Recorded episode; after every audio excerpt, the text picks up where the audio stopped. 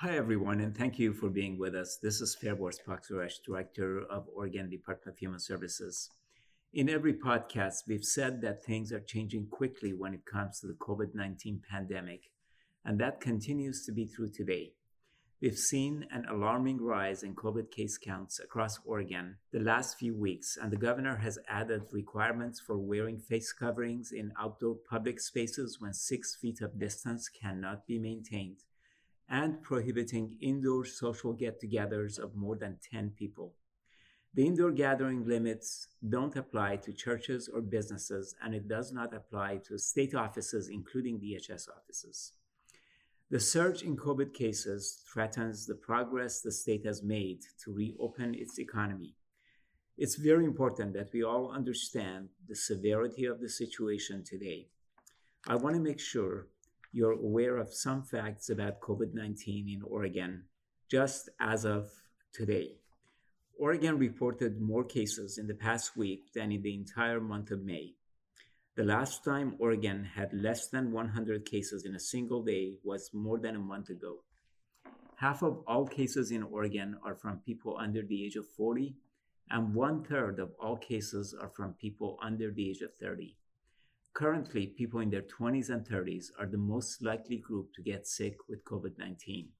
And finally, two Oregonians in their 30s have died from COVID 19. And all this is very unfortunate. We've been making some pretty good progress, and we want to make sure to continue that. Clearly, the disease is not confined to older people or those with underlying medical conditions. It's now becoming more prominent in younger age groups, and there is no end in sight. We'll be living with the pandemic for the foreseeable future, and we are preparing for that. For now, no changes are planned in how DHS is operating today. It's vitally important that we stay vigilant about the steps we are taking to slow the spread of COVID 19. When it comes time to make changes, we'll do so carefully, and your managers will be responsible for notifying you and guiding you through any operational adjustments we make. But for now, there are no changes planned. This means we'll continue relying on teleworking as a major strategy for protecting the health and safety of our workers and those we serve. Many of you participated in a recent survey on teleworking, and I asked our Chief Administrative Officer, Don Erickson, who sponsored the survey, to join me today to talk about the work underway to improve our support of teleworkers in the short term and establish long term policy and practice. Don, welcome. Thank you for being with me again um, on one of these podcasts. Let's start with the purpose of the recent telework survey. Okay, thank you, Fariborz. First, I want to thank two critical individuals for the success of this survey. I'd like to thank Katrina Lim, who came up with the idea originally and proposed it to me months ago as part of her Metro Leadership Project. And with that, I brought in our very talented Heidi Gilliard to work with Katrina on uh, developing the, the survey and uh, doing the analysis on it. And both of them have just done a, an amazing job. So, my thanks to, to both of them and everybody else who worked on the survey. We wanted to create a survey to get an idea after people had been teleworking for several months to get an idea of what was working with telework, uh, what wasn't working, gaps that people might have we wanted to get ideas from managers how communication was proceeding. Did they feel like they were struggling to provide the level of support that staff needed who were working in the field? And find out about equipment needs, you know, those nuts and bolts sorts of issues. And so the, the survey was really designed to illuminate the rest of us on those and many more issues. Thank you, Don. We've had a good response to the telework survey, and people will want to know what happens next. Can you share with us how we'll be using the information? Absolutely. We were really pleased with the response to the survey. Well over 50% of the people who received the survey completed it, and we were able to get that information. It's an enormous amount of information, and both Heidi and Katrina have been working to analyze the information and put it into a variety of formats to make it as usable as possible, both for managers and for HR and for everybody out in the field. We've been anxiously awaiting the revised policy coming from uh, the Department of Administrative Services, DAS, on what they're referring to as remote working. We more commonly refer to it as teleworking. And we've been able to see drafts of that policy. It's uh, surprisingly progressive, in my personal opinion. It really anticipates that telework is something that is going to go far beyond the current pandemic and provides for long term options for telework for the entire state, all state agencies.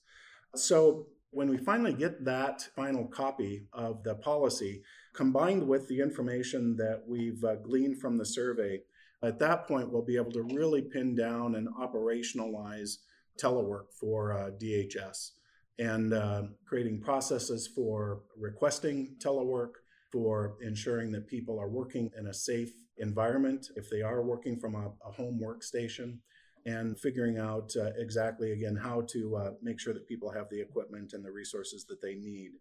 And so we're ready to uh, take on that task. We have uh, several work groups that we've developed uh, that include representation from each of the programs, from HR, lots of shared and central services, who we've already begun sort of ironing out some of the basic procedures, and we're looking forward to trying to move as quickly and efficiently as we can once we get the information that we're waiting for from DAS. We've known that some revisions to the telework policy were needed, and we also know that those revisions will be important because they provide the guidance our field and central office leaders will manage to. What goal are we trying to achieve through a new policy, and how will that come about? You know, we're really the primary goal, Fariborz, is to again be able to utilize telework as a standard way of people in DHS doing their jobs. And we want to be able to do it in a way where there's no loss of productivity, there's no loss in managerial ability and the ability to support staff. And we want to make sure, again, that people are properly equipped from home workstations to be able to do the, the full scope of their job.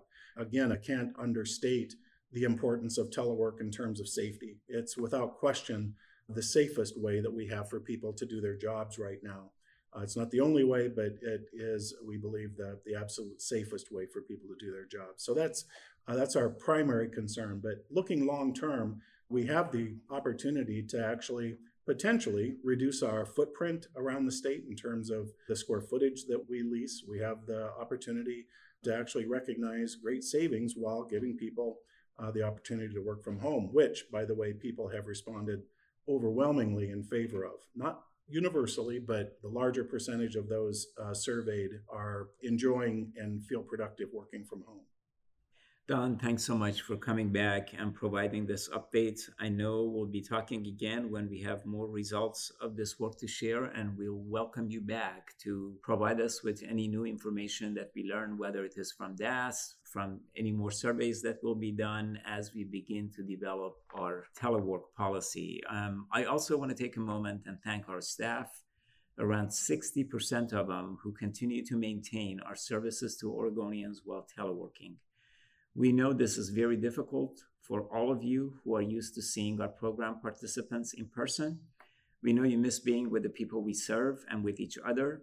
I also want to thank our staff who are in our offices, making sure the people who need to visit us in person are getting the critical services they need, and at the same time, going above and beyond to assist team members who are teleworking. Being mindful of our protocols helping the public adapt to them when in our offices and keeping up with the growing foot traffic. This all is not easy. We really appreciate you. So we'll talk again fairly soon. Until then, please practice the three W's to protect your health and the health of those around you. Wear a face covering, watch your physical distancing, and wash your hands. Three W's. Let's remember those until we talk again.